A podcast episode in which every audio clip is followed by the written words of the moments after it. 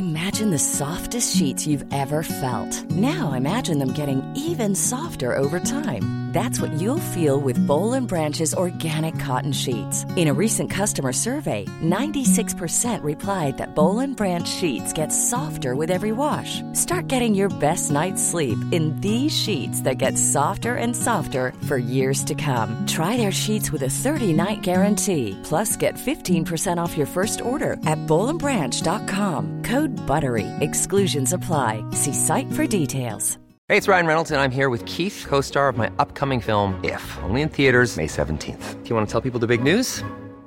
All right, I'll do it. Sign up now and you'll get unlimited for fifteen dollars a month and six months of Paramount Plus Essential Plan on us. MintMobile.com slash switch. Upfront payment of forty-five dollars equivalent to fifteen dollars per month. Unlimited over forty gigabytes per month. Face lower speeds. Videos at four eighty p. Active Mint customers by five thirty-one twenty-four get six months of Paramount Plus Essential Plan. Auto renews after six months. Offer ends May thirty-first, twenty twenty-four. Separate Paramount Plus registration required. Terms and conditions apply if rated P G. Hiring for your small business? If you're not looking for professionals on LinkedIn, you're looking in the wrong place. That's like looking for your car keys in a fish tank. LinkedIn helps you hire professionals you can't find anywhere else, even those who aren't actively searching for a new job but might be open to the perfect role. In a given month, over seventy percent of LinkedIn users don't even visit other leading job sites. So start looking in the right place. With LinkedIn, you can hire professionals like a professional. Post your free job on linkedin.com slash people today. This episode is brought to you by Baking Steel, company that's moved pizza out of the Stone Age. Baking Steel founder Andris Lagsdin, a lifelong cook who worked the famed pizza oven at Figs in Boston, is also a member of a steel manufacturing family in Stoughton, Mass. As luck would have it, he managed to find an ingenious way to make these two careers intersect ten years ago while listening to an interview with Nathan Myhrvold, founder of Modernist Cuisine. Myhrvold mentioned that when it comes to pizza, steel may be better for conductivity than a brick oven stone. With that in mind, Lagsdin fabricated a quarter-inch thick piece of steel and took it home for a test drive. This simple idea has revolutionized pizza making at home, putting restaurant-style artisan pies within reach out of a conventional oven. It all comes down to science. The baking steel is able to cook a pizza even more evenly than stone because it retains its heat. It helps maintain the overall heat of the oven, which means quicker recovery times and more consistent cooks. The baking steel gives you the best control for your bake and lets you finally make the crusts you crave. Learn more about Lagsdin's story in episode seven, which covers ovens and equipment, or visit baking steel dot com and use code M C Pizza for a ten percent discount on a baking steel of your own.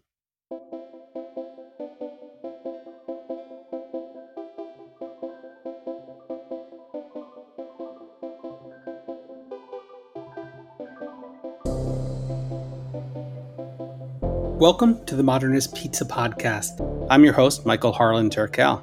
This is episode eight, We Bought the Pizza Farm, the thick and thin of American pizza styles.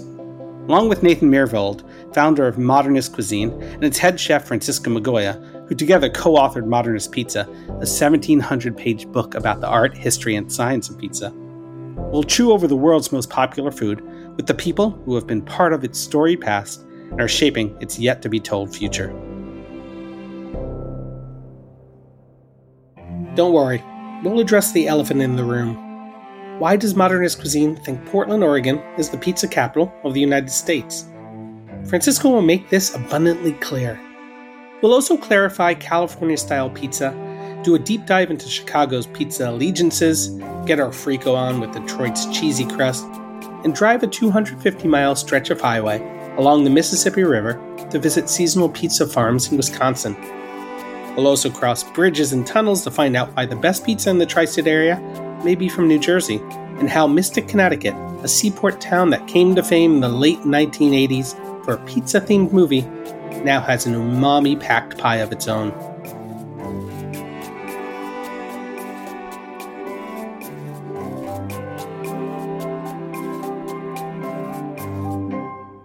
I need to make a huge clarification here.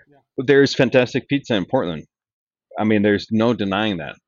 But when you look at how many great pizzerias there are, with the population in Portland, amount of great pizzerias they have for the amount of people that live in Portland, it could make it the greatest pizza city in the United States because you have more great pizza available to you If you, I think there's six hundred fifty thousand people that live in Portland, and you have, you know, numerous fantastic pizzas, where if you go to New York City, there's eight million people that live there. And the amount of pizzerias that are excellent, they don't match up on a per capita basis. So I really wanted to make that clarification. But also, you know, I wanted to give Portland its due with, you know, people are really doing some really good pizza there. I want to add one more thing about that. And that th- this is also very important to remark, is that the people who came out in anger out of out of this comment, which first of all, to me, is kind of funny because we're, it's just pizza, relax. But also the fact is that I will guarantee that the people that came out against this have probably not been to Portland or Saint Louis or Detroit or anywhere else but the pizza that they grew up with. I think it's safe to say that we traveled the world and tasted a whole lot of pizzas. So I think that that allows us to at least have an opinion, an informed opinion that is based on actually tasting a whole bunch of different pizzas in a whole bunch of different parts of the world.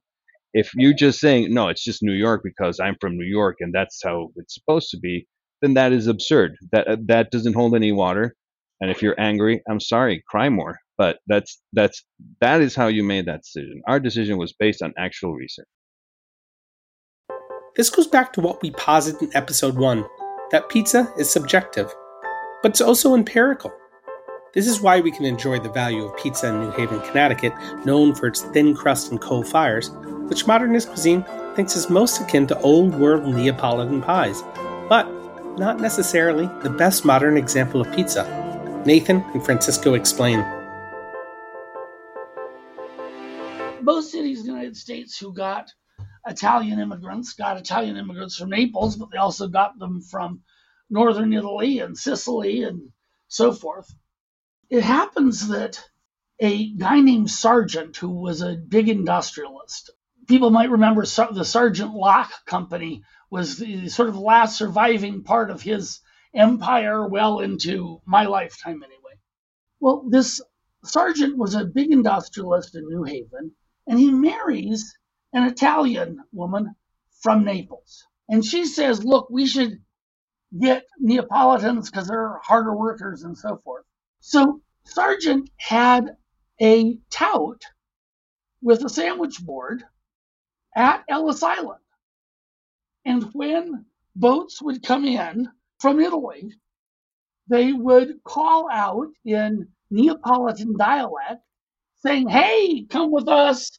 We have this Neapolitan community. As a result, the Italian-American community in New Haven was almost exclusively Neapolitan. And you can see this today in the fact that they don't use the word pizza. Instead, they use a pizza run together, which is pronounced abit, Neapolitan dialect slang. It's not closest to Neapolitan style now. I think it is closest to the pizza that came over in the nineteenth century. So regardless of where in the world, nineteenth century pizza is not the same as twentieth or late twentieth century because the flour was very different. And a lot of the other ingredients were different too. Tastes were different. Today, a Neapolitan pizza has to have a fluffy cornicione. That's part of the deal. If it had a thick, dense, hard, flat rim, they'd throw it out in Naples. It actually maintained what those pizzas look like throughout the ages. It may have had some, you know, a few changes here and there, but what it looks like now is what we see pizzas used to look like. You have larger bubbles and, you know, they're going from, you know, nicely brown to like black, basically burnt. And some people have acquired a taste for that. And uh, it's it's something that people feel very connected and close to with, with that particular style of pizza. And people who like New Haven will, you know, that that's their the team that they play for, and it's it's the best pizza in the in the country. So it's almost blasphemy to say that it's that it's not. But you know, I, I think that the the wonderful thing about pizza is that if you don't want to have New Haven, you don't have to have it, and if you only want to have New Haven, then just have New Haven. But something must have changed. Why else would pizza have so many regional styles if there weren't mutations? Isn't America the land of opportunity? The land of the free? the land of Old Forge, Pennsylvania in Lackawanna County, a town of nine thousand people which considers itself the pizza capital of the world, where a whole rectangular pan pizza is not called a pie but a tray, and there are no slices, just cuts. There's also Quad Cities, a region of five cities in two states, Iowa and Illinois, defined by its spicy sauce and non-uniform cut strips. Old Forge has been around for one hundred years, whereas Quad Cities has been making pies since the nineteen fifties. You can read more about these places in Modernist Pizza the book, or you can visit them for yourself. But it was Portland, Oregon that intrigued us the most when it came to pizza today. Sarah Minnick of Lovely's fifty fifty helps put P D X on the map.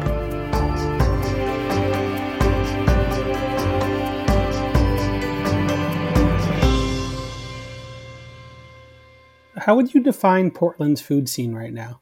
I think it's really excellent. Every time I travel, I think I realize that, you know, we have it really, really lucky here because there's just so many people down in the service line of things in their own restaurants, working and cooking in their own restaurants, chef owners.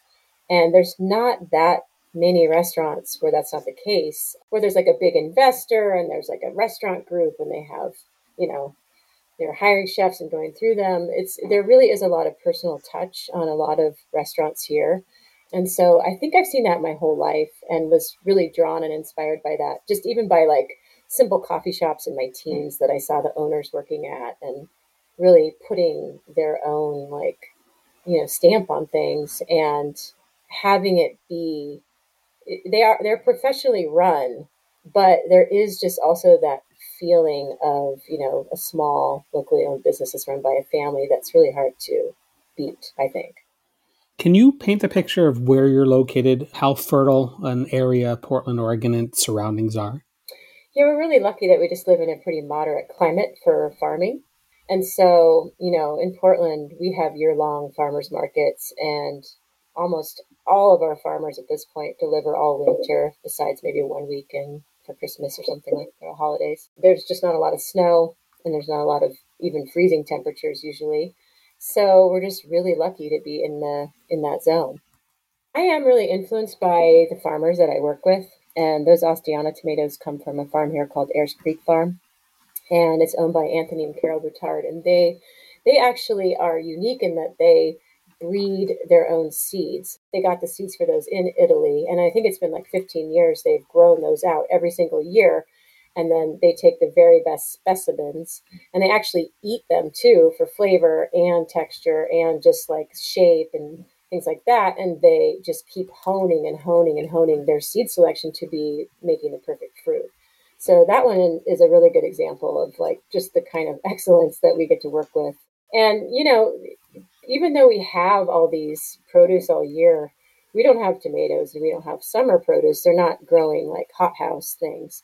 So in the winter, it does get pretty minimal. We're taking down to like, you know, radishes and Brussels sprouts and chicories, and there's definitely no tomatoes or any summer crops. So at Lovely's, we really, I, I work really hard on preserving things that will have a more diverse menu in the winter months. And it's not just kale and cabbage. We have uh, nettles, which is one of my personal favorites. Probably can just think of five or six different wild mushrooms that we work with.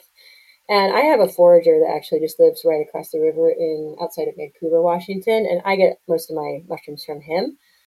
When you build your menu, are you thinking from a flavor profile or aesthetic sense? I think, first of all, like one of my favorite things to do is just go to the farmer's market. There's all little farmers. They don't deliver to restaurants, so you really need to go pick them up. My first thing to do is just make a lap and see what's around. I love beautiful ingredients, and I think usually, you know, so if something's beautiful, it usually does correspond to being delicious also. So I sort of look for those two qualities. And I, I think as far as pizza goes, it's a nice medium for cooking because you can be simple, but you can also just infuse five different cheeses, five different greens, you know, all different mushrooms. And so you can end up getting a pretty different set of pizzas on the menu, which is nice. And it's not necessarily that I go out and look for anything strange, but I'm definitely going out and looking for things that farmers like and they like to grow because those are usually the things that are interesting and they grow well. And it's sort of a symbiotic relationship. If I can get what they like growing and things that grow well, they're usually great for pizza. What are some of the more unexpected pizza combinations that you've come up with? You know, it's funny. I think I did, like, when I first really started to enjoy the process of making pizza, I really did push it as far as putting, like, you know, maybe like pureeing different beans and using them instead of cheese, or just as a topping instead of sauce as a base. And I've gone through uh, tons of different just fresh toppings on pizza, like watercress and different sorts of like horseradish cream, like things you put on after the pizza's baked. I think those are usually pretty exciting to me too. But I mean, most things will comply for pizza. I love putting nettles or greens that are maybe bitter and just working with sweeter cheeses to like complement them and bring out their different flavors. And, you know, it is the old adage of if it grows together, it goes together is a pretty good one. It sounds limited, but it's actually a really good guideline for putting things together. Yeah, not not to sound gaudy about this, but I mean, why flowers on the pizza? I think I have a pretty close connection with flowers. I have a pretty big garden, and the original owner of it was from Poland, and she had all kinds of flowers growing in there, and she didn't speak a lot of English, but I still see them grow up in the yard, and I pick a lot of our flowers that go on pizzas. And it's really just on a few specific pizzas in the summertime that I make sort of a big flower confetti, and I put them on there because they're just so beautiful. I can't resist them. And since we have an open kitchen at Lovely's, I really love just making the most beautiful, delicious pizzas we can and sending them out to tables and having people just be like, oh my God, wow, that's beautiful, you know? And it's not just that they're beautiful, they're delicious. The whole thing is the complete package for me. Do you ever feel like you toe the line of your pizza not being pizza, it being something else? It's definitely pizza, I think, for sure. I find a bond with other pizza makers. I think that even though it's a little different, it is one hundred percent American pizza. You know, it's it, it qualifies. Ken Forkish's book, The Elements of Pizza, is a favorite of both my father-in-law and brother-in-law. Ken's Artisan Pizza in Southeast has been a favorite of Portlanders since two thousand six. And although Forkish just retired, selling his business to employees, his pizza legacy in Portland will be perpetuated, although he grew up on Maryland-style pies. I grew up in Hyattsville, Maryland. That's suburban Washington, D C. The pizza that was significant for me in my childhood uh, was Lito's Pizza. I only recently learned about this Maryland-style pizza. Can you explain what it is? The crust had fat in it because the crust was a little bit flaky. And the fat would, I'm guessing, was originally lard um, and probably also guessing migrated to shortening. That's the only pizza I've ever had that had fat in the dough intentionally, you know, except for maybe a little bit of olive oil, but that had a flaky kind of a pastry-like dough.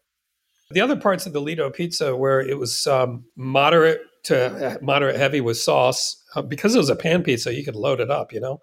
The the crust wasn't super thick, maybe like a quarter inch at max. It was far from a deep dish. And the sauce was just a little bit sweet. They cut it into squares, and their tagline was, because we don't cut corners. And I read descriptors like long fermented dough, hand-stretched mozzarella, Italian tomatoes. What is inherently Portland, Oregon about that? Focus on ingredients and ingredient quality. There's many of us that make different styles of pizza, but that's a commonality, whether it's Brian or Sarah or me or Scotty or Tommy Habits. I can speak for all of us. We're buying the ingredients that we think makes the best pizza of the style we're making that we can buy, and then figuring out what we have to charge to make a profit. Ken's Artisan Pizza operates as a full-service restaurant. It's not just a pizzeria, uh, which occupies a certain class of restaurant in people's minds, you know. We're very well focused on having a deep wine list, a uh, really good cocktail program, high-quality bartenders. The entire experience is something that we pay attention to there. The pizza oven, we have a wood-fired oven that's in the middle of the restaurant. You can see the fire burning from the street, and it just really defines the food that come is coming out of our kitchen. Everything comes out of the, the wood-fired oven, and the people are working right in front of you to make your food. I've always just loved neighborhood restaurants that just give you a great experience, whether or not they've been written up in the top twenty list for your town, or you just like being there, you know. And that's kind of what we've always wanted to be, is that kind of neighborhood restaurant that gets a lot of repeat offenders, you know, um, but then people from other parts of town, and now we get people from other parts of the country. Uh, we get a really nice mix. I like seeing a broad demographic element inside the restaurant. Uh, we have a lot of kids that are now adults that grew up eating our pizza, and that's really super cool. We've had people who've lost their spouses and come back to sit at the same table just to remember the times they had. And that kind of thing is very, very special. And it's been the same at my bakery and at my pizzeria, is developing a lot of regular repeat business. And it turns into a community place where, you know, a number of our guests will recognize other guests and strike up conversations while they're in the restaurant. What drew you to Portland in the first place? So it's a career change for me. I had twenty years in tech, and I was based in California and then back in D C and then back in California. I could have done it anywhere in the country. I was evaluating places all over the West Coast and in the Rocky Mountains and even back east in Maryland and up in Massachusetts. So I did like a year-long search with a lot of visits. And finally, Portland was my choice for a whole lot of reasons that just kind of came together. I wanted to be somewhere that had um, a strong viticultural community. The Oregon wine industry was in its early days, but it clearly had legs, you know, um, and boy, has it grown. It was a good enough size of a city that it could have the cultural elements that I wanted to be part of. It's a fairly young town. It has a lot of youth in it. And when I opened my p- bakery in two thousand one, it was very affordable. It's changed. It's a much more expensive town than it was twenty years ago. Uh, but no regrets. I'm really happy that it's it's been cool to be part of Portland's growing food and drink scene for these last twenty years. Kathy Wims Nostrana won the Oregonian's Restaurant of the Year in two thousand six, though her love affair with rustic Italian cuisine has existed even longer than the restaurant itself. Whereas thin crust pizzas bring people in, Wims believes it's the romance that kept her wood fire alive. Nostrana means ours in Italian, as in yours and mine, but it has this deeper meaning. It means what's from the very place where you're from.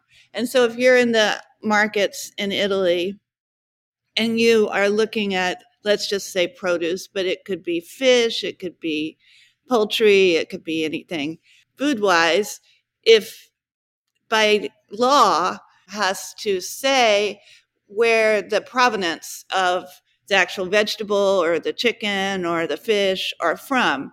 And so for us, it seemed like the perfect name because we were really dedicated to buying as local as possible. Your career is kind of legendary when it comes to Italian cuisine. So just trying to get a sense of all the amazing people that you studied with, from Marcella and Victor Hazan at their home in Venice, um, Madeline Kamen, Giancinto. There are so many different parts of Italy, and you've cooked so many different styles of Italian cuisine. What eventually led you to pizza?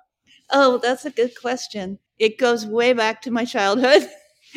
I've always thought that pizza was one of the most romantic foods and also one of the foods that makes most people really happy. I remember when I was probably in like third and fourth grade, in um, I grew up in Chapel Hill, North Carolina, and there was a restaurant called, this is the funniest name in the world, La Pizza.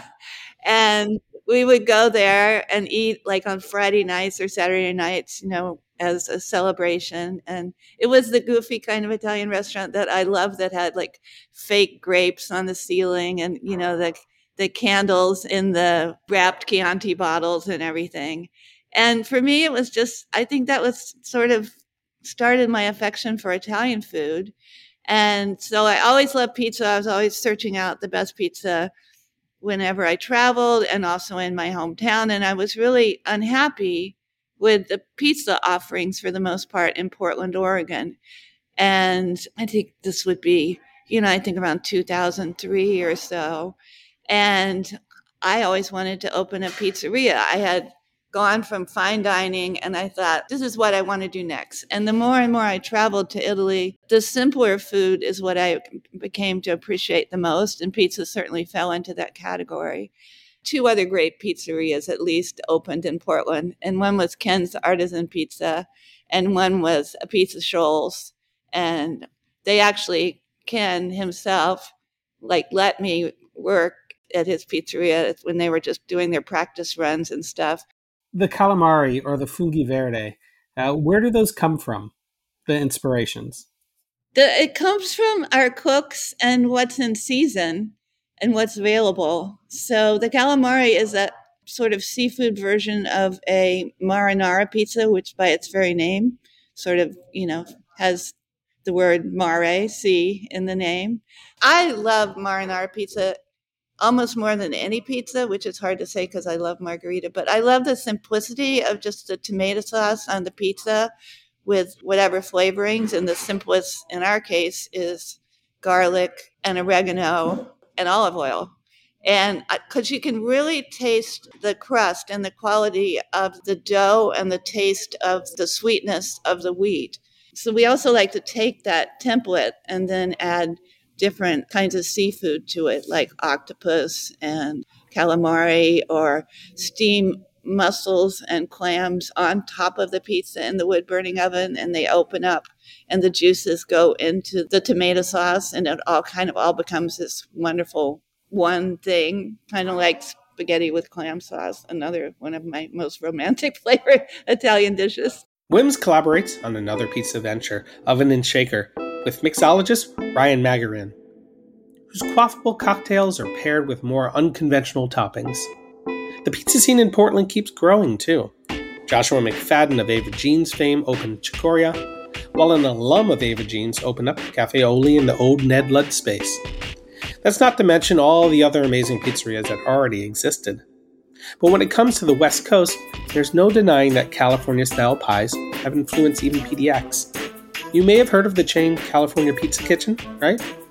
Nathan elaborates. There were a number of restaurants, but particularly two, Chez Panisse and Spago in California, and those two helped shape what people would call California cuisine.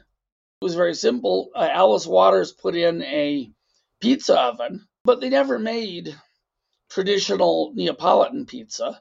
She did with the pizza what she did with her interpretations of sort of a French and Provençal kind of food, which is take some inspiration from the French, but also take great American ingredients and some American culinary traditions and make her own mashup.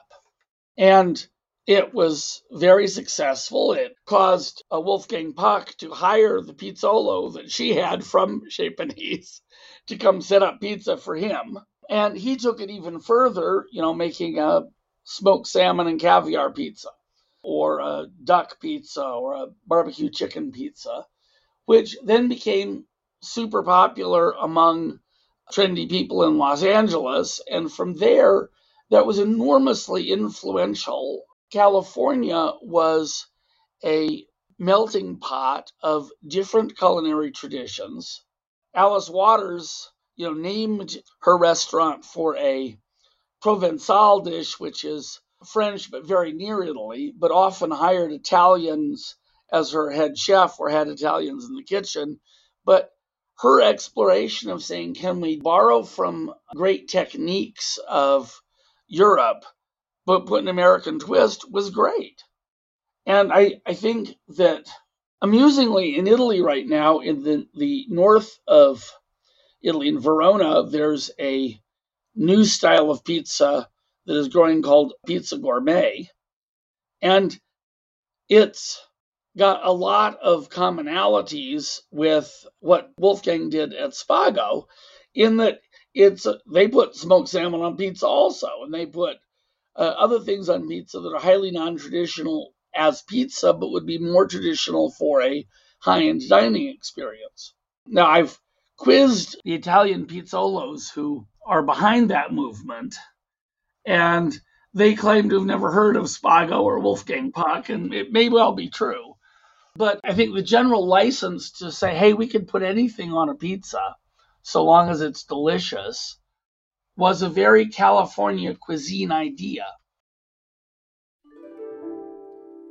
Ed LeDoux may have been the chef who helped establish California style, but there have been many more pizzaiolo in California who have had a similar effect. Anthony Tassinello, a second-generation Italian-American, originally from New Jersey, cooked professionally in New York City before living in Italy. He found pizza to be widespread in his life until arriving in the East Bay. That move helped him hone in his signature style, as he writes in his book, The Essential Wood-Fire Pizza Cookbook.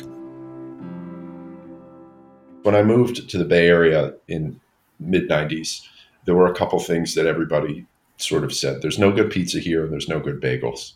And the only two places that I could find good pizza were at Chez Panisse, upstairs in the cafe from the wood oven. And there was also a wood oven at uh, an Italian restaurant in Oakland called Oliveto. And former chef Paul Bertoli from Chez Panisse went over to Oliveto and started his own movement there.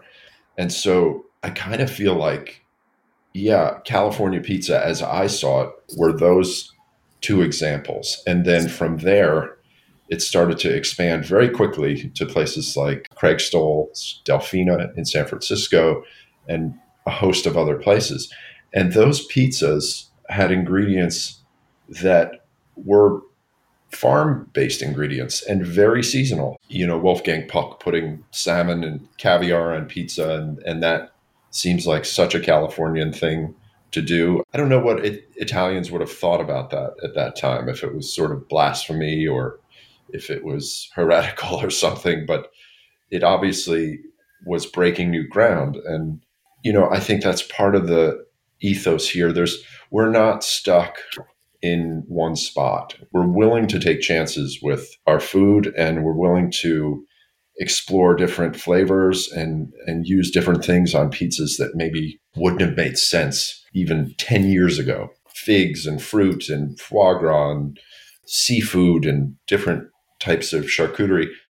I like the style of pizza where you make maybe just a basic pie and then you can dress a little salad and put on top of it. It just is a fun contrast to a traditional hot pizza. So you, I like that marriage of sort of hot and cold, and you can make something acidic, say like a bright lemony chicory salad with with something, you know, maybe some nuts or something in it on top of a little warm fontina pie beneath it. And you kind of get this combination effect that's better than each one of those individual things. I feel like the vegetable pizza section in your book is more apropos to what maybe California cuisine is, at least on a pizza, with your asparagus and fava bean pizza with tapenade, or the squash and squash blossom pizza with cherry tomatoes. What is it about vegetarian cuisine or, or the stunning California produce like that, that makes those pizzas more Californian? I think we as Californians, maybe more so than other places, we love to eat with our eyes. I mean, our produce is so beautiful. And sometimes you're creating these dishes, these pizzas, and they're visual as well as delicious. And so you're looking at your mise en place in front of you, and you're trying to create something that's like a little canvas, and you're building these different flavors, but you're also considering colors and uh, shapes and how those things cook in the oven. You know, do I cook them before they go in the oven? Do I par cook them? How does it react if it goes in raw?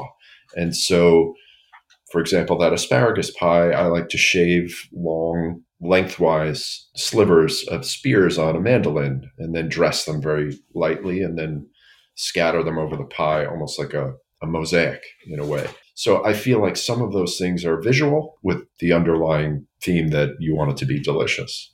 A day's drive down State Route one, you'll end up in Los Angeles, home to Nancy Silverton's Pizzeria Mozza, which has been pulling some of the best fresh mozzarella since two thousand seven and become the criterion for pizza on the West Coast. A few years back, Silverton co-opened Triple Beam with ex-Mozza chef Matt Molina, serving Roman-style slices, adding to the recent pizza boom of L A.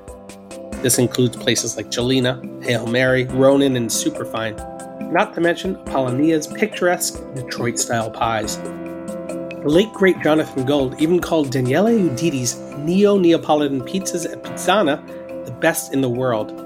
So why did Brandon Gray, an ex-Navy cook gone fine dining, decide that he too needed to add to L A's pizza prowess under the pseudonym Brandoni Pepperoni, a bespoke pick-up-only pie in Faircrest Heights? cooking for about five hundred people between four a.m. and one a.m. So there's breakfast, there's lunch, there's dinner.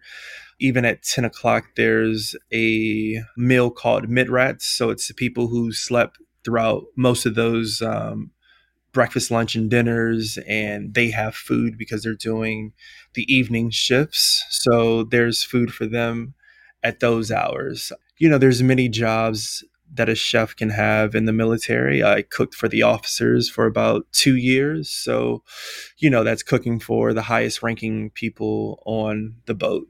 You know, there was a, a high school friend of mine who called and asked if I knew how to make deep dish pizza. I lied and, of course, said, I do. Shortly after that phone conversation, I called my best friend and she was like, look, like I haven't eaten all day. Can you make me a pizza as well? And I was just like, wait a minute. Like, is this is this a thing? And she said, why not? And from there, Brandoni's is history, you know? So it all started off kind of as a joke for me. I had no intentions of doing pizza.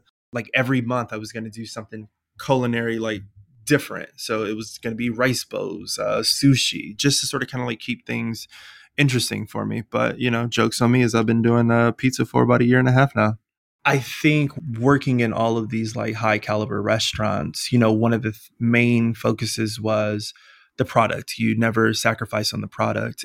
Other places around the world don't have the bounty of produce that California has year wide. You know, like I think for most parts of the country, you know, tomato season is sort of kind of like a springtime thing and maybe transitions out in September, definitely October. You'll never find uh, tomatoes, but here in California, like we'll have them up into springtime. So just as, you know, one farmer's ending their crop around February, March, then other places are starting their uh, tomato harvest. So, you know, I just think it's one of those luxuries of living in California where you'll always just have a bigger variety than places in the in the middle of the states, you know?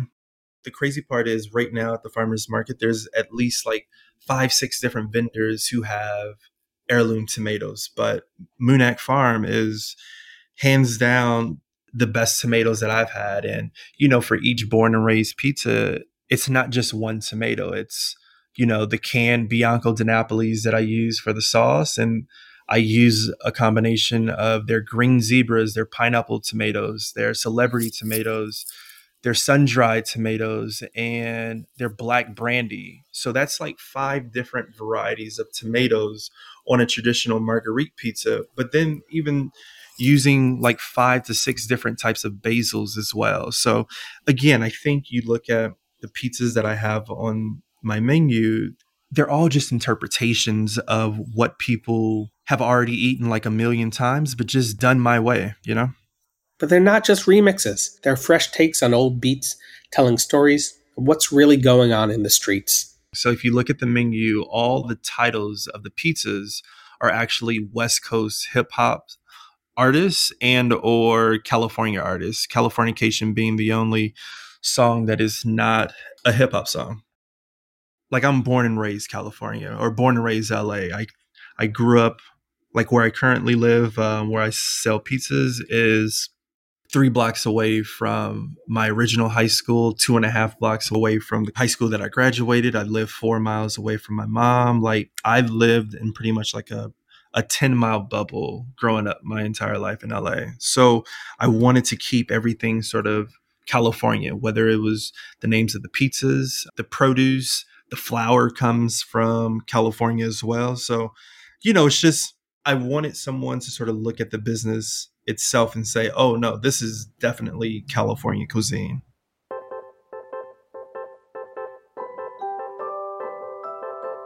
Brandoni Pepperoni is trying to find a brick and mortar in L A, but in the meantime, he makes pizzas for pickup every day from four to eight p.m., except Wednesday. Order online to see what pizza masterpieces are on track for that day. We're going to take a quick break and hear a word from our sponsors. We'll be right back.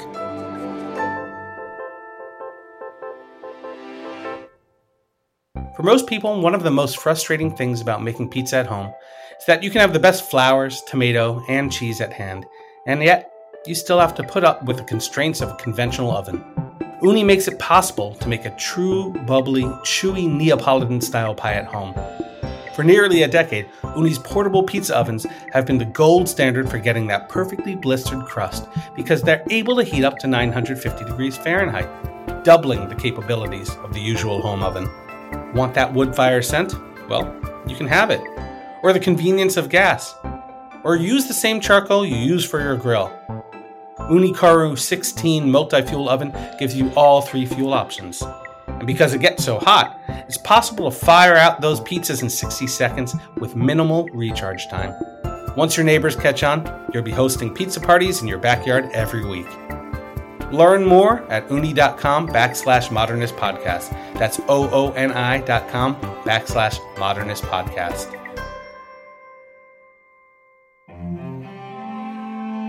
What is a pizza farm? Well, those on the west side of Wisconsin, along a two hundred fifty mile strip of road that passes through thirty-three river towns along the Mississippi? No. What started at A to Z Produce and Bakery in Stockholm, Wisconsin in the late nineties became a movement amongst small farms.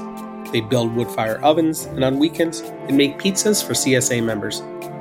That idea expanded, and these so-called pizza farms have become fixtures in this area. There are dozens of them now. But pizzas don't grow on trees, you know? Tell that to Maria Bamonti and Tommy Holden of Dancing Yarrow in Mondovi, twenty minutes east of Eau Claire. They bought a farm from a longtime resident, Dennis Anderson, a few years ago, and have since fed the community with pizza, permaculture, and live music.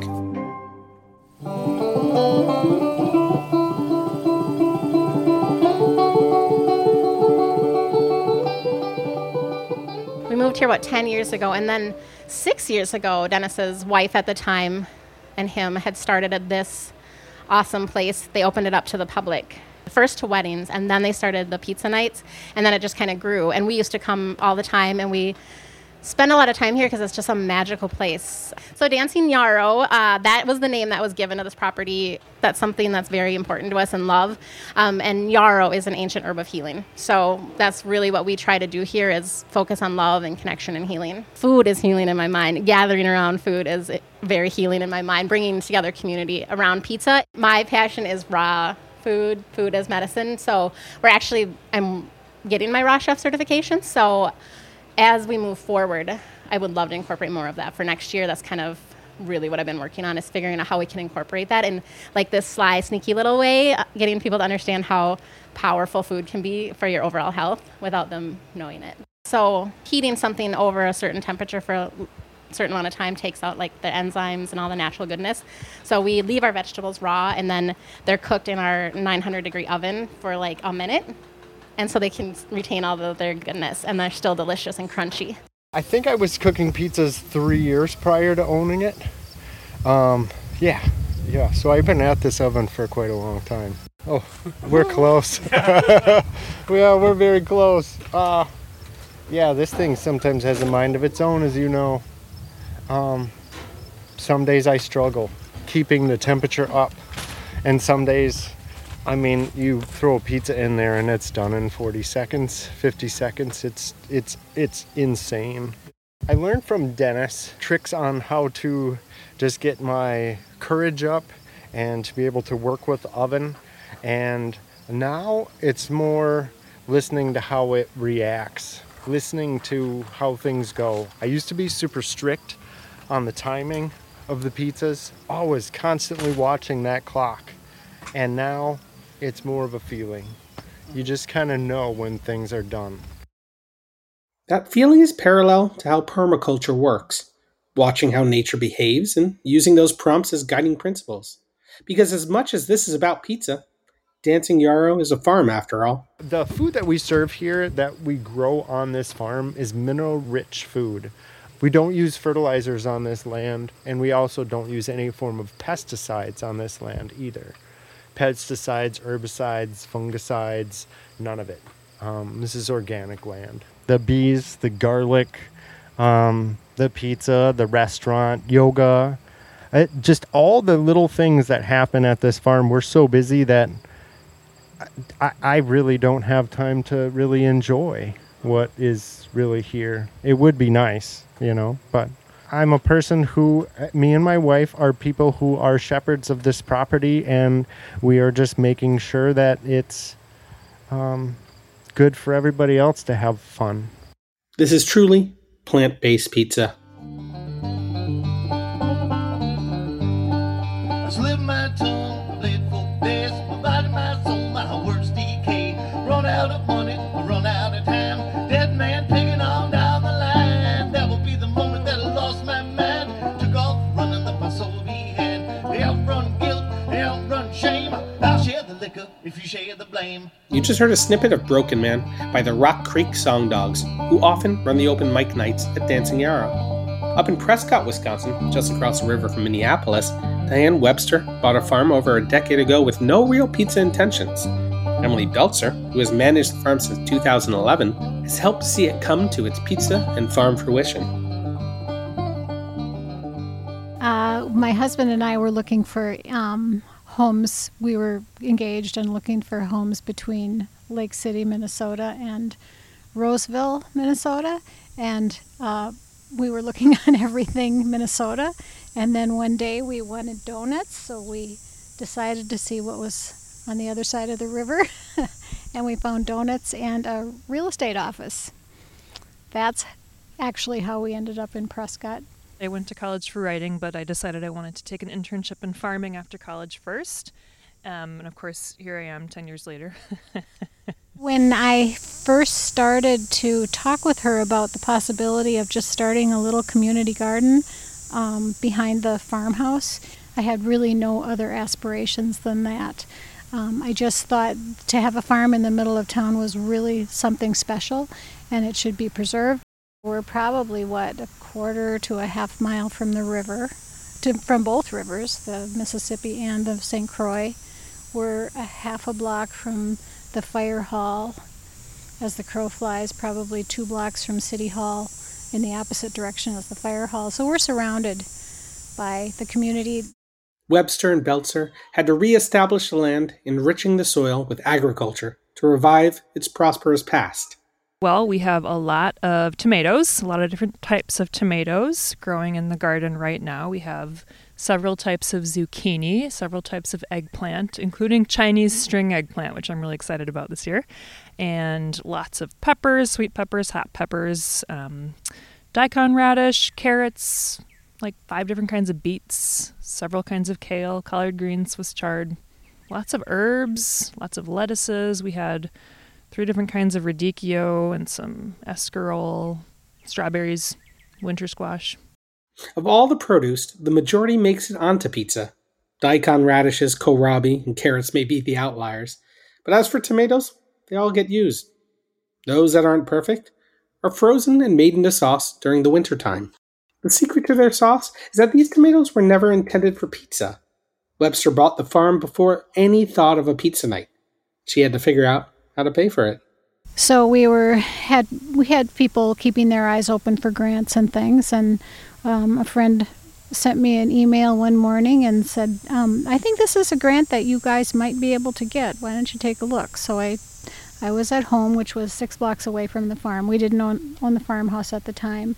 Emily lived at my home, too. I came up to the farm to tell Emily about this grant opportunity, um, and after I explained it to her, uh, I told her the, the problem with this grant is that we have to have it turned, the application turned in by two o'clock today. And we had to come up with a repeatable event that we could um, do three repeats before the end of the season.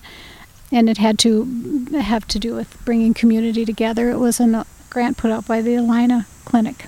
So I told Emily about that. And of course, true to character, she said, well, let's do it. So we went home, back to my house, sat at, sat at the table, and she typed and we talked and we came up with the the whole pizza night plan. And then we got the grant. And then yeah, and then we and then yeah. we got the grant for seventeen hundred dollars to build a pizza oven, and um, realized that that was not enough to even pay for the materials. So it was quite a scramble, but we did manage to bring a pizza um, oven over from the other side of the Twin Cities. It took was a thirteen hour project, but we did it. Um, brought it over. Rolled it off the truck, weighed about five thousand pounds. So once it got off the truck, that's where it had to stay. And with that, pizza nights were here to stay. The events were way more popular and such a significant source of financial support for the farm that the farm now supported pizza night.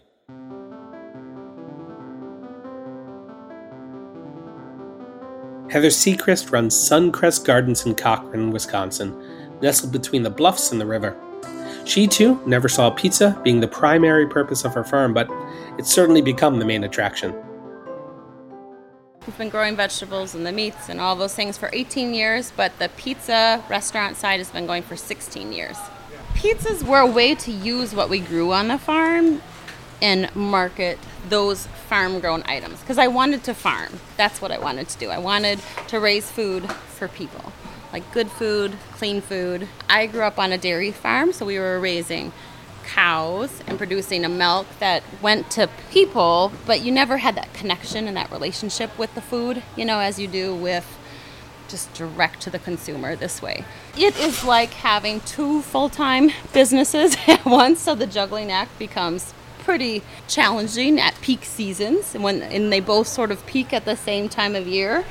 And so while the gardens are in peak production, we're also processing as much as we can and preserving that crop for next year's pizza season. So, you know, it's like canning and preserving for yourself, but amped up on a huge way, you know. So we're roasting hundreds of pounds of onions right now through the oven and then freezing them, so that crop is available for us all next year until the next crop we grow is ready to come in.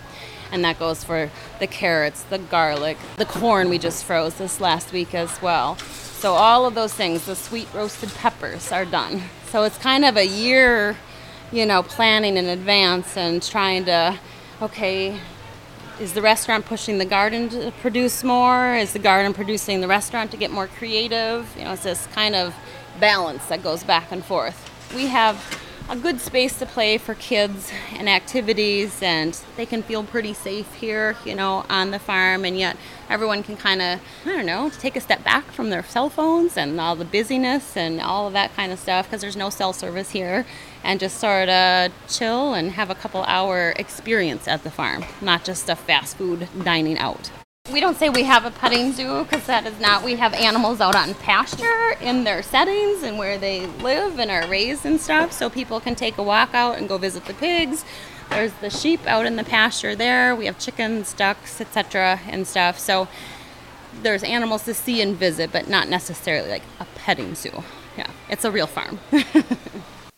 It probably took a good ten years, you know, really, of figuring it all out and getting the word to spread slowly.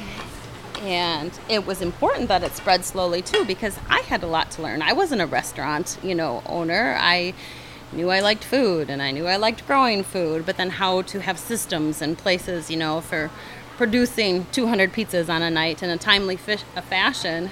That's a whole nother layer of processes and knowledge and things to kind of get under your belt. And so when customers have come back that had little kids that came to the farm like sixteen years ago, and now they come back now, like they're so blown away. Pizza farms feel as fleeting as summer does to some folk. But for Marcy and Matt Smith, their summer jobs became their year-round lives. They bought the Stone Barn in Nelson, Wisconsin in two thousand sixteen after two years of working there as employees. A fifty by one hundred foot barn that collapsed in the nineteen eighties, leaving only the stone wall foundation, was restored a decade later. Since then, in the twenty-first century, from mid-May to mid-October, hundreds of pizzas are made here every day, surrounded by cornfields and lawn games like Cube, as well as everlasting memories in this pizza field of dreams. So it's Pam Taylor is the original owner. She started, or she lived out here since the nineteen nineties. So for about twenty-six years, she um, had the vision of doing a pizza place out, you know, at our property, which at the time everyone kind of thought she was crazy. My brother lived out here, and we came, and he's like, yeah, there's this pizza place out by where I live. And I said, way out there? You know, like I lived in Eau Claire at the time thinking like this, there can't be a restaurant by you. Like you live in the middle of nowhere. And then here we came out here and just enjoyed the pizza, and I guess it's history after that. But yeah, so my husband and I uh, started working out here and worked out here. Oh, gosh, it must have been I think the summer of twenty. Yeah, it was the summer of twenty fourteen, and worked out here for a couple years. The previous owner, Pam, um, had ended up having a bad injury, fell off a ladder, and had a bad injury on her shoulder. So she had a hard time even topping pizzas. They were close to retirement age and didn't have kids of their own. We just loved it out here. My husband and I just, um, we, you know, they t- kind of had talked about selling it, and we were, you know, really interested, but didn't know how we were going to make that happen. Um, but we were like, we can't see this go to anybody else. We just love it so much. We got to figure out a way to make this happen. And then, um, thankfully his sister and her wife, they were financially able to, you know, help us out and get invested in the business that way. So my husband and I were both in education. Um, he has retired early to just do the business and focus on the business. So he actually just had his last year of teaching. So then he is done now um, as of, you know, pretty recently. And then I'm a school counselor, pre-K twelve school counselor in Pepin, which is close by. So we get to know some of our students there. And um, we have quite a few of our, our own students from Pepin working here, but then we have other students from the neighboring communities of Elma and Duran, Mondovi working here as well. So it gets a little bit hard. Like this is a Friday that we were kind of short-staffed because high school sports have started. Our college kids are still available, but then high school, it's pretty slim on Fridays. So last October, in surprising seventy-degree weather, they made three hundred fifty-four pizzas all day. The fall colors were peaking, and there was the unmistakable orange and yellow views of the bluffs right behind them. So even when you're coming from Eau Claire and the Twin Cities, it's pretty flat. You're kind of in that glaciated region, and all of a sudden, it's just rolling hills. So this is the unglaciated region. Glaciers never flattened everything out. And so we just have this really unique, you know, region where you don't get vistas like this anywhere else, where you see the rolling hills in the background. And, you know, people come here because of the space and because of the view and to look at the old barn and the, you know, you can get a pizza anywhere. Wisconsin has this tradition of supper clubs where you drive to a hole in the wall in the middle of nowhere because it's in a beautiful setting and you go there for hours. And I kind of consider our pizza place a pizza supper club. It's a destination. People don't come here to eat in ten minutes and leave. They come here to stay for hours. And so they'll come, they'll walk around, they'll bring their family, they'll play some soccer, they'll walk in the woods. You know, all that, all those extra things that, that you can do out here that you wouldn't be able to do just at a pizza place in a city.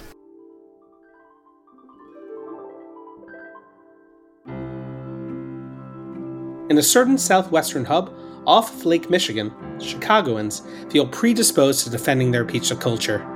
For Steve Dolinsky, the self-acclaimed Pizza King of Chicago, who's had two books on the subject, bi-monthly podcast on pizza, and spent the last few years running a pizza tour business in the Windy City. It's more than a job. It's a way of life. I think it's really unfortunate. And it's one of the reasons I actually tackled the Chicago subject in the first place, because I didn't have any preconceived notion. I didn't have any stereotype. No one sort of stood out in front of other pizza forms in Chicago, whereas people from the North Shore, or specifically Lincolnwood, Niles, are strong Lou Malnati's fans. People from Flossmoor uh, and Homewood and the South Suburbs are big Relio's people, and you can't convince them otherwise. And so I didn't have any of those biases coming into this project, which is what made me, I think, ultimately qualified to do a book about Chicago pizza, because I wasn't going to play favorites. And people, when they when they talk about Chicago pizza, man, they are really... It gets weighted in, in one direction, and it really depends on where they grew up eating and what they grew up eating. I love that your thesis is about how Chicago is a thin pizza town. Can can you reiterate why you believe that, and has the past ten years only strengthened that argument? Most people in Chicagoland, and that's Chicago and the suburbs, grew up on thin tavern-style square-cut pizza. I mean, that's it's, it's as simple as that. It's been around since the nineteen twenties. More thirties, I would say, and then really kicked into high gear around World War Two, post-World War Two. Um, and that's what people from every part of Chicago, with few exceptions, have as childhood memories. Now, if you grew up in River North downtown in the forties and fifties, you probably were near Pizzeria Uno and then later Pizzeria Due. And so you might have had deep dish. In fact, Larry Aronson, who's now in his mid-eighties, grew up in love with that style of deep dish pizza and he created his own business called My Pie, and it was his version of that pizza that he remembered as a kid. But it was it was a shallower pizza. It wasn't a huge deep dish that we know today. But again, ninety-five percent of the people from this region are going to say tavern-style thin square-cut pizza is their childhood memory. In fact, it's ubiquitous in Chicagoland. I think it's the one that everybody grows up eating. And so when you say Chicago-style pizza, it's it's a it's a riddle. I mean, is it is it the pizza that most people grew up eating, or is it the pizza that was created in the mid early forties that most tourists have come to, I guess, adore or de- deplore? Why has deep dish become the export of Chicago more so than thin crust? Well, I think because it's a, it was created here. You know, it's our original thing. And I think that people from other cities, other countries are fascinated by this uh, unique, thicker, higher, maybe potentially wider pizza. And over time, it certainly has grown in size. I mean, if you look at old black and whites from the forties and fifties at Uno's and Due's, it was in a round steel pan that was maybe an inch or two high, but the pizza itself only came up about halfway. It was maybe five-eighths of an inch in the middle. But it's a long story again. Alice Mae Redmond, African-American chef from Mississippi, couldn't get the dough to stretch out, couldn't get it to pan out, added more fat to it. And thus you saw these in the late sixties, early seventies, you saw these pizzas getting heftier and heftier. And that just, I think, spawned more interest and more, you know, media coverage and like, oh, look at this pizza. It's so thick. Look at this. You know, there's so much sauce and cheese on it. That is often confused with stuffed pizza, which is a subcategory of deep dish, started by Guy's in seventy-one, popularized by Nancy's, which Guy's became Nancy's in seventy-four, and Giordano's was also launched in seventy-four on the South Side. They did one step extra. They made a deep dish pizza, and then they covered it with another layer of dough, like a thin layer of dough, and then they would place the sauce on top of that. So between these two layers of dough, you had your cheese and your ingredients, and then on the top layer of dough, you would spread the sauce out. That's why you see these two-inch high pizzas with the giant cheese pulls coming from everybody's Instagram. But what isn't heralded as much on social media is the name Alice Mae Redmond's and her enduring influence on Chicago-style pizza. Food historian Peter Regas digs deeper. She was an African-American cook in Greenville, Mississippi. And starting sometime in the nineteen forties, she moved to Chicago and then her family followed her. She was one of the lead cooks at Pizzeria Uno. And the question has always been in Chicago, who is the inventor of deep dish pizza? And we would like to have a definitive, this is the person, and we sort of do. Um, the original owner of Pizzeria Uno at that time in nineteen forty-three was a man named Richard Ricardo. And it looks very strong that he was the inventor of the original deep dish pizza. But what's confusing about it, and what was little understood until we unearthed some photographs of the pizza in nineteen forty-nine, is the pizza at that time in the early forties was not that thick, and the crust recipe was substantially different than the crust recipe is now. So the question was, how did that change? It looks to be uh, Alice Mae Redmond was probably the lead cook at that time, and she looks to have changed the recipe. And by changed, what she did was she put a lot more fat in the dough. And by a lot more fat, I'm talking uh, by an order of four or five times more fat. And what she had been familiar with in Greenville, Mississippi, was their biscuit recipe that was taught by her mom to her that had a lot of fat in it. Uh, we're talking, if you're using baker's percentage, up to thirty percent fat, which is enormous for a pizza. What's interesting about her is she, she skipped from Pizzeria Uno to P- Pizzeria Due. Then she moonlighted during the night at another deep dish spot in downtown Chicago. They found out about it. They said, you have to choose one. So she left Due. She went to Geno's, and then she went from Geno's on Rush Street to Geno's East. And what's interesting about this story is that everywhere she went, if you look closely and you look at the record, the accolades about the pizza sort of followed her, which I could see for maybe one or two, but she went to four different spots. they all at one degree or another got some level of substantial recognition as being, if not the best in Chicago, right up there. So I think Chicago has a lot of debt to pay to Alice Mae Redmond. She lived to be about ninety-four, um, and uh, she just died in uh, November of two thousand nine. Uh, so really an incredible uh, Chicago story of how one cook sort of changed Chicago pizza history. It feels like most pizzerias in Chicago are patronymic. I'm just waiting to see an Alice Mae's open up someday.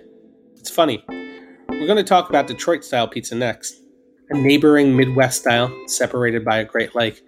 But we're going to stay in Logan Square for it. Don't get me wrong, there's a lot of great Detroit-style places in Michigan. I mean, my wife is from there, and we frequent buddies every time we're back. But let's have Nathan and Francisco first define it, and Derek Tung of Pauly G's in Chicago defend his decision to serve Detroit-style in Chi-Town, and his reason for a midlife career shift into restaurants in the first place. The story is that on the assembly lines in Detroit, they would put auto parts, nuts and bolts and screws and things like that in these very, very sturdy metal pans. And that was the pans that they started using for making the pizzas. Well, it turns out eBay is useful for many things, including we managed to buy some original parts pans from a Ford factory there originally. And we actually used them in, there's a photo in the book that shows them. The Chicago-style deep dish goes nuts for the toppings and makes it a casserole. A large deep dish pizza in Chicago is typically eight pounds when it comes out of the oven, and it gets cut into eight pieces, so it's one pound per piece. It's a chunk of food.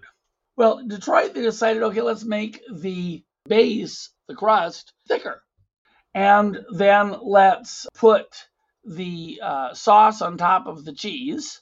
So that's an inversion from the normal practice. But mostly the, the, their key innovation is let's put lots of grated cheese around the edge of the pan, in between the crust, or the dough, I should say, and the pan. And that's what makes this frico edge that we've we've been having. The first image that comes to mind is a rectangular pan. And it's a pan that would... is going to provide you with is six slices, typically. What we like about those, especially the corner pieces, because you get two corners that are going to have a crispy crust. And so a rectangular or square pan is going to provide you with that. So would a round pan. When you have a round pan and you take the pizza out, you're going to get a triangle slice that only has like one crispy side, right? Which is fine. Not the end of the world. But typically people will enjoy more of the two crispy sides from a corner than just one.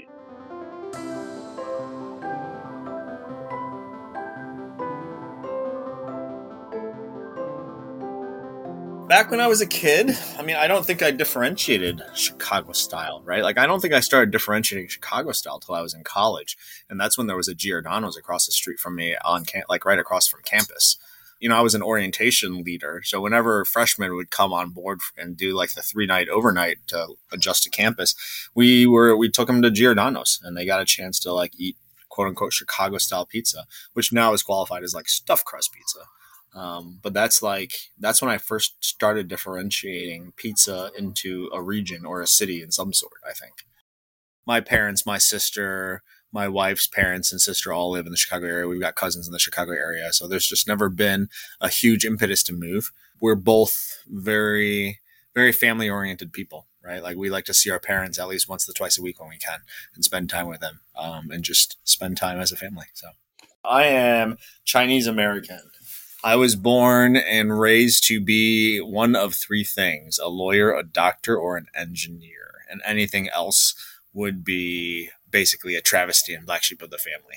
Uh, and I've, I've lived that quite a few times over. You know, I, I nope. went to medical school for a little bit and then yeah. left and I, I left while my parents were in China. So they didn't know about it till they got home. That was uh, not the most courageous moment in my life, but it was the right thing for me to do. Pauly did a mid-career shift, right? I mean, he he changed out of technology and decided to pursue opening up his own pizzeria. And similarly, you know, I was I was healthcare background before. I was in um, academic medicine. I was a hospital administrator. I was in eventually healthcare consulting. And then I switched, made the big jump over to opening up my own restaurant. And so, you know, the similar background really is just, like I said, I'm looking for someone that wasn't born and raised making pizza or born and raised in the industry. I want someone that I can relate to a little bit more, um, and that had that midlife career change. Uh, I was born and raised in mostly Chicago in the suburbs, like the surrounding suburbs. I haven't really gone very far. Why do you serve Detroit style in the Chicago establishment? Ah, good question. I mean, we don't even serve Chicago style in our Chicago establishment. I served Detroit style because I had buddies for the first time maybe six and a half years ago and just fell in love with it. Like the first bite was just crispy cheese on the outside, soft tender dough on the inside, and all the tomato flavors and toppings on top. It was, it was just so much amazing texture and so much amazing flavor built into one bite. I just, I'd never had pizza like that before in my life.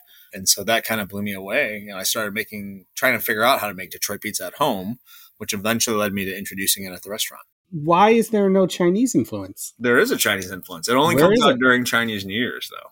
Yeah. Um, so, you know, typically it's either, it'll be either January or February or March, depending on when Chinese New Year's falls each year. We do a pizza that has Chinese sausage on it. And Chinese sausage is one of these things that my grandma used to cook for me. And she'd like steam it or fry it or all sorts of different variations, mix it with rice. Um, and it's just one of my favorite ingredients that I've ever had. And so it took me quite a few trials to figure out how to get this to play right on a pizza. But ultimately, you know, we put it with, it's a white base pizza. So it's mozzarella, a little bit of oil, garlic base. We have the Chinese sausage, we have shaved Brussels sprouts all over it, and then we put a soy chili glaze over the top to finish when it comes out. And it's just this like nice, sweet and savory pizza that we introduce, but only during the Chinese New Year. So really, I'm I'm just offering the styles that I love to eat. And as I as I delve into the pizza world more and more, you know, I'm learning to appreciate more and more styles, and my understanding of styles changes. You know, as we move on, we're going to be, hopefully the next spot we open, we'll be offering another two new styles. My goal is for every one of my Chicago shops, at least, to be offering different styles. We're hoping not to double up on any styles anywhere. So we want people to come to Logan Square to get the Detroit. And then if they want the New York style, they're going to go to Wicker Park. And we'll have as little crossover as possible is the goal. So are you skirting the question as to whether or not you're going to serve, the, I mean, Chicago-style pizza? My goal is to get there, but I, I think it has to be in the right context from the right place. I've been working on a a bar-style, like a parlor-style pizza for the last two years. And, you know, it's tied to a project that unfortunately fell through recently. But, you know, we're looking at new spots, and we're hoping to find an opportunity to serve it at once I, you know, once I get back on the train and start perfecting it. This quest of perfection can start on the fringe, in the periphery of the surrounding metropolis, or just across the river, as is the case with Dan Richter's Raza in New Jersey, a bridge and tunnel away from the southern tip of Manhattan. Whereas New York City is the slice king, Richter humbly recants the Garden State in his own book, The Joy of Pizza. Raza means purebred in Italian.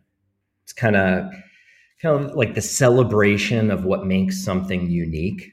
Kind of celebrating the fact that we are all unique, uh, and those that uniqueness should be should be celebrated. But was it a destination or an in between? Because n- not to not to rag on Matawan, but I've always known it as uh, that place in between the Amboys and Red Bank. Um, so anywhere we were, there was there was a pizzeria, and you know, by the time I was in high school, we, you knew the ones that you liked going to and the ones that weren't really worth it. Pizza was just so pervasive, not just on a, not just running errands with your, your parents, but also after baseball games and soccer games, school parties, Friday school lunch. You know, pizza is, is uniquely part of a child growing up, uh, certainly here in New Jersey. You know, for me, a lot of it is emotional. I got into pizza right after my mom passed away when I was twenty-two. And I used it as a way to bring people together, which I desperately needed at the time, because pizza is a a communal food. And I'm pretty obsessed with all communal foods. Like I love making a big batch of paella, right? And putting the paella in the, in the center of the table and everyone gets a, a slice or a piece of that one communal dish. Plus, when I was when I was first starting pizza, and I was going through all that grief of losing my mother, um, I found that it's it's impossible to be sad when you're engaged in learning something new. So for me, I I just I immersed myself in learning about about pizza and about cooking and about bread, because it kind of made me not as sad as as I was. There's something both melancholy and beautiful about putting yeah. yourself, you know, completely into something. Um, I, I've often been told that, you know, your food is, is not just an obsession, but um, it's a chef's touch. And then hearing you say that, you know, you didn't really work in professional kitchens. Uh, what are these nuances that you understand that maybe other people don't? Right. So growing up in New Jersey, I um, my the pizza of my childhood is not wood-fired or Neapolitan in origin. Um, I grew up eating a slice of pizza that you could pick up with your hands, that wouldn't fall apart, wouldn't droop, is not soggy. When you bite into it, there's an audible crunch. Um, there's a crispness to it. But the main thing is the, the structural integrity of that pizza, right? It's structurally sound enough for you to pick it up with your hands and not get messy. Okay, that's the pizza I grew up on. And while I had these wood-fired ovens that I was committed to working, I didn't, I knew I didn't want to produce Neapolitan pizza, because that just didn't, it didn't connect with me in an emotional way. So I had to figure out what, what did I want to make? And that's when I started coming up with a list of characteristics about pizza that I wanted to recreate in my product. I knew I wanted to be able to pick it up with my hands. I knew I wanted it to be crispier than Neapolitan style pizza.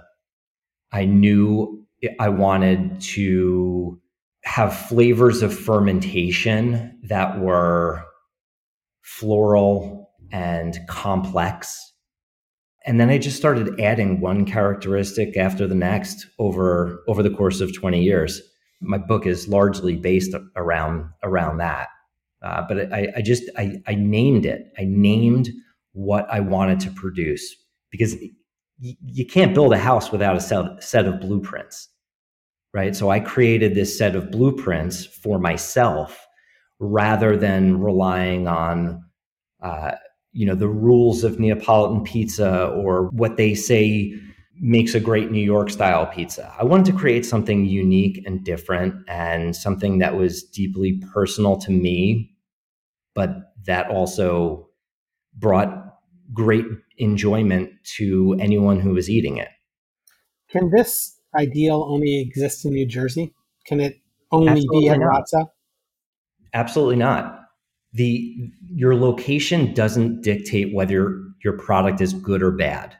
Your location doesn't dictate what characteristics the pizza will will have. Not all New Jersey pizza is the same. Not all New York pizza is the same, right?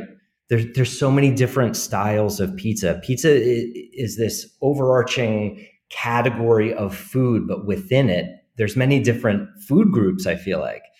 You know, Chicago pizza, and comparing Chicago pizza to Neapolitan pizza to New York style pizza, they're all in the same conversation, but they're they're different foods, right? It's like trying to compare a, a steak with a, a braised short rib. They're just different things. They come from the same place, but they're very different. Now, I'm looking at the pizzas that you have right now, and there's a margarita. Then there's a Jersey margarita. So what makes the Jersey margarita definingly Jersey? Okay, so first of all, let me let me tell you, I am obsessed with the margarita pizza.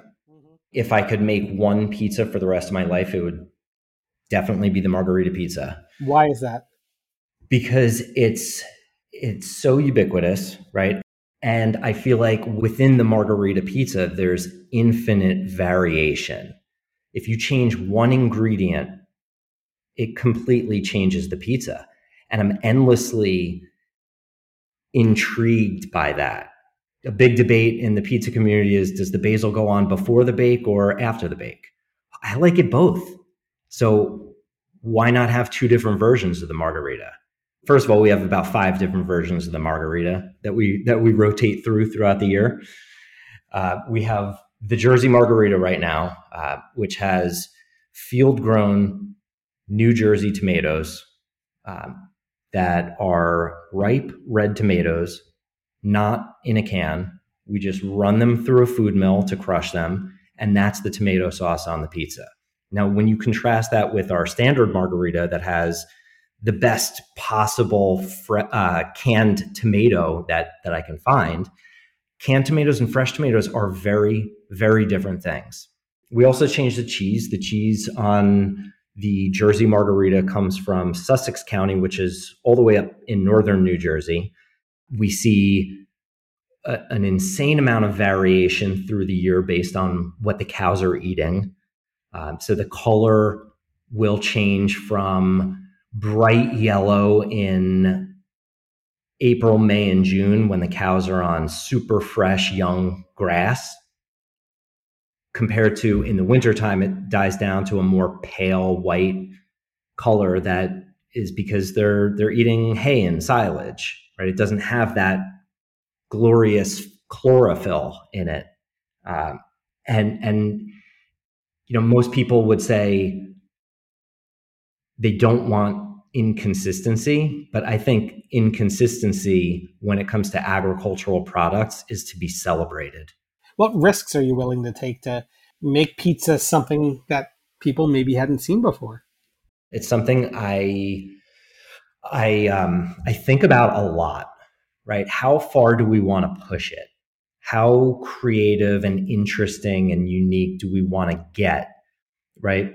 And for me, it all comes down to the fact that my primary responsibility is to bring joy to people and to make our guests happy.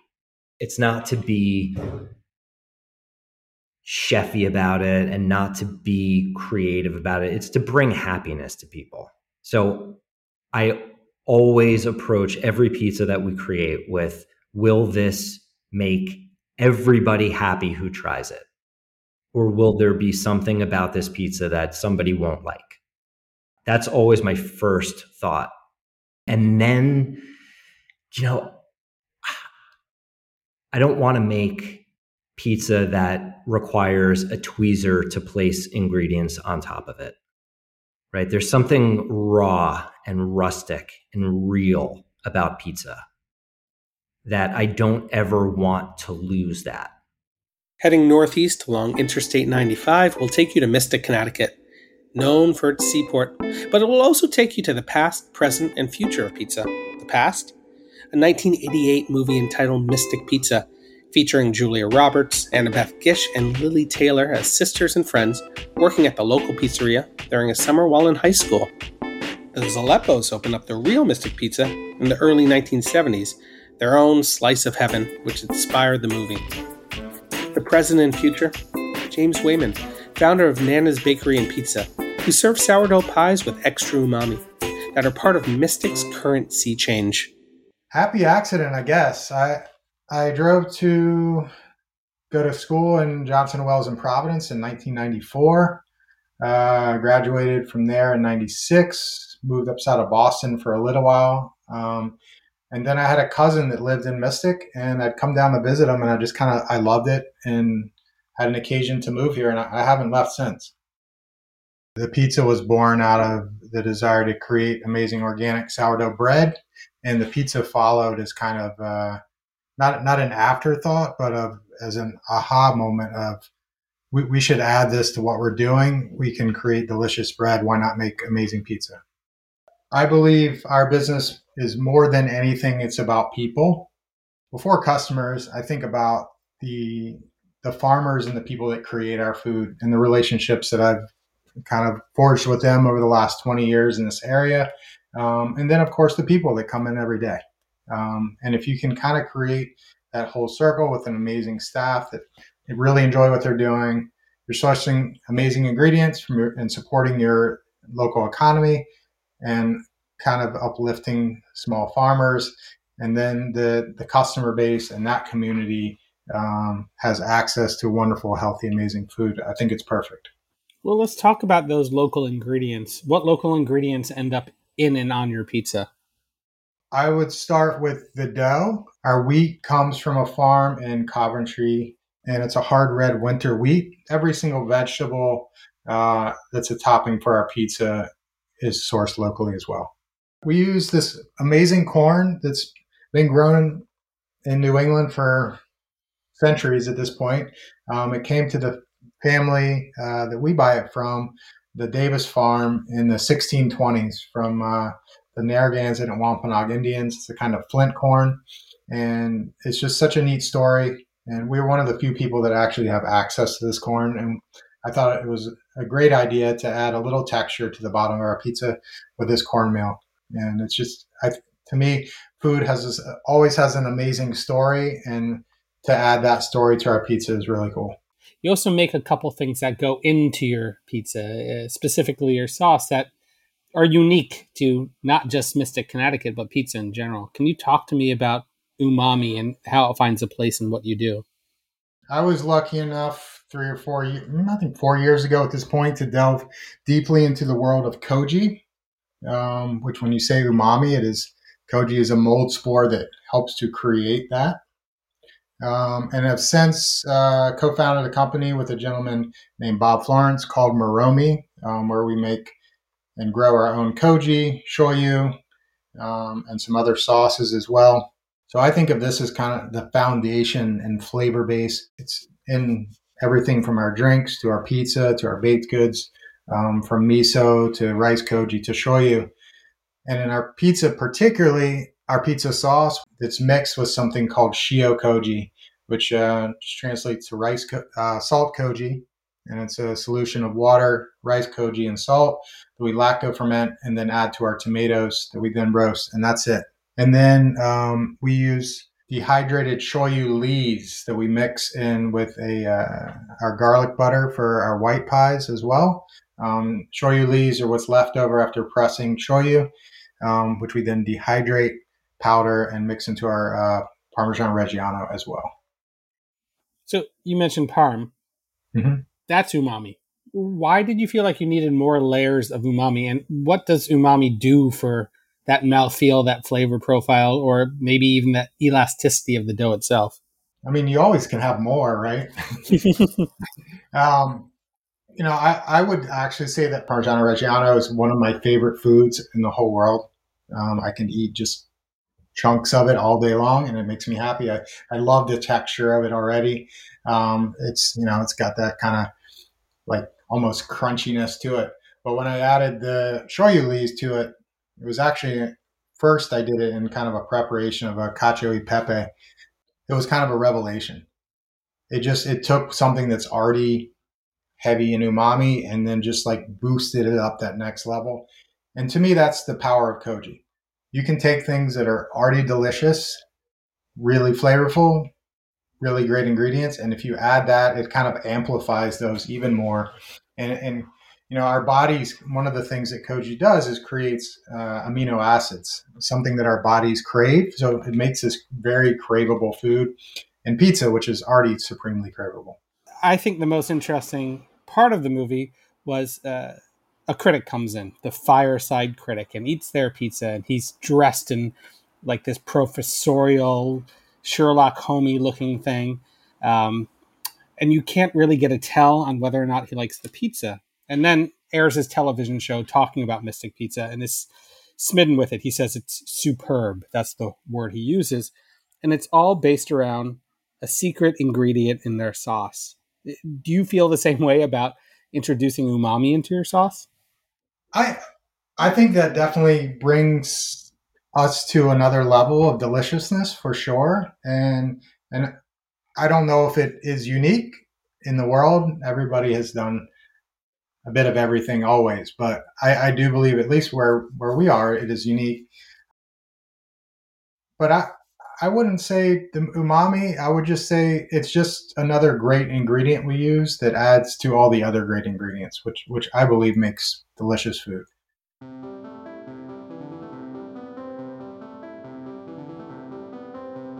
The Stars and Stripes have many more pizza styles that we haven't covered in this episode, and we'd like to hear from you. What kinds of regional pies should we try next season? Thank you to our sponsors, Baking Steel, Uni, and Miyoko's Creamery. Guests, Sarah Minnick, Ken Forkish, Kathy Wims, Anthony Tassinello, Brandoni Pepperoni, everyone on the Wisconsin Pizza Farms, Steve Dolinsky, Peter Regas, Derek Tung, Dan Richer, and James Wayman. Music by Carol Cleveland Sings, Jack Inslee, our engineer, our logo and episode art by Jenny Acosta, and of course, Modernist Cuisine. In episode nine, we'll traverse the world in search of global styles, be it Buenos Aires, Argentina, Sao Paulo, Brazil, Japan, Italy, or elsewhere. Pizza is a universal language. This episode of the Modernist Pizza Podcast is brought to you by Miyoko's Creamery, revolutionizing pizza with our world-changing, new, liquid vegan pizza mozzarella. Loved by chefs and foodies, Miyoko's liquid vegan pizza mozzarella melts, browns, bubbles, and tastes just like a great cheese should, with ninety-eight percent fewer greenhouse gas emissions than traditional animal milk mozzarellas. Why does your mozzarella matter? Because if dairy farms were a country, they'd be the world's third largest emitter of greenhouse gases. Americans eat over three billion pizzas a year. That's a huge opportunity to make a difference. The Miyoko solution? Delicious cheese made sustainably from plant milk. Founded by renowned vegan chef Miyoko Shinner, Miyoko's is the world's most advanced plant milk creamery, pioneering the art of combining old-world cheese-making techniques with new, innovative technology to craft mouth-watering cheeses and butters. To learn more about delicious liquid vegan pizza mozzarella, follow Miyoko's Creamery on social and visit miyokos dot com today. Use the code MODERNIST to get fifteen percent off your next order.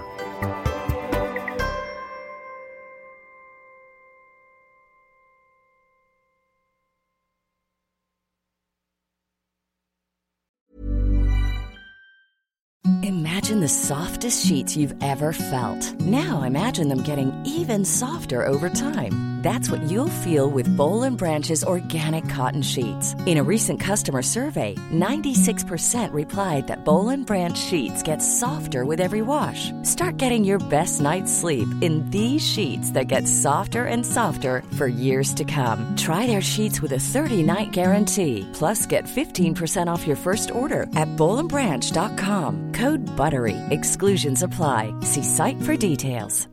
Hi, I'm Daniel, founder of Pretty Litter. Cats and cat owners deserve better than any old-fashioned litter. That's why I teamed up with scientists and veterinarians to create Pretty Litter. Its innovative crystal formula has superior odor control and weighs up to eighty percent less than clay litter. Pretty Litter even monitors health by changing colors to help detect early signs of potential illness. It's the world's smartest kitty litter. Go to pretty litter dot com and use code ACAST for twenty percent off your first order and a free cat toy. Terms and conditions apply. See site for details. Planning for your next trip? Elevate your travel style with Quince. Quince has all the jet-setting essentials you'll want for your next getaway, like European linen, premium luggage options, buttery soft Italian leather bags, and so much more. And is all priced at fifty to eighty percent less than similar brands. Plus, Quince only works with factories that use safe and ethical manufacturing practices. Pack your bags with high-quality essentials you'll be wearing for vacations to come with Quince. Go to quince dot com slash pack for free shipping and three sixty-five day returns.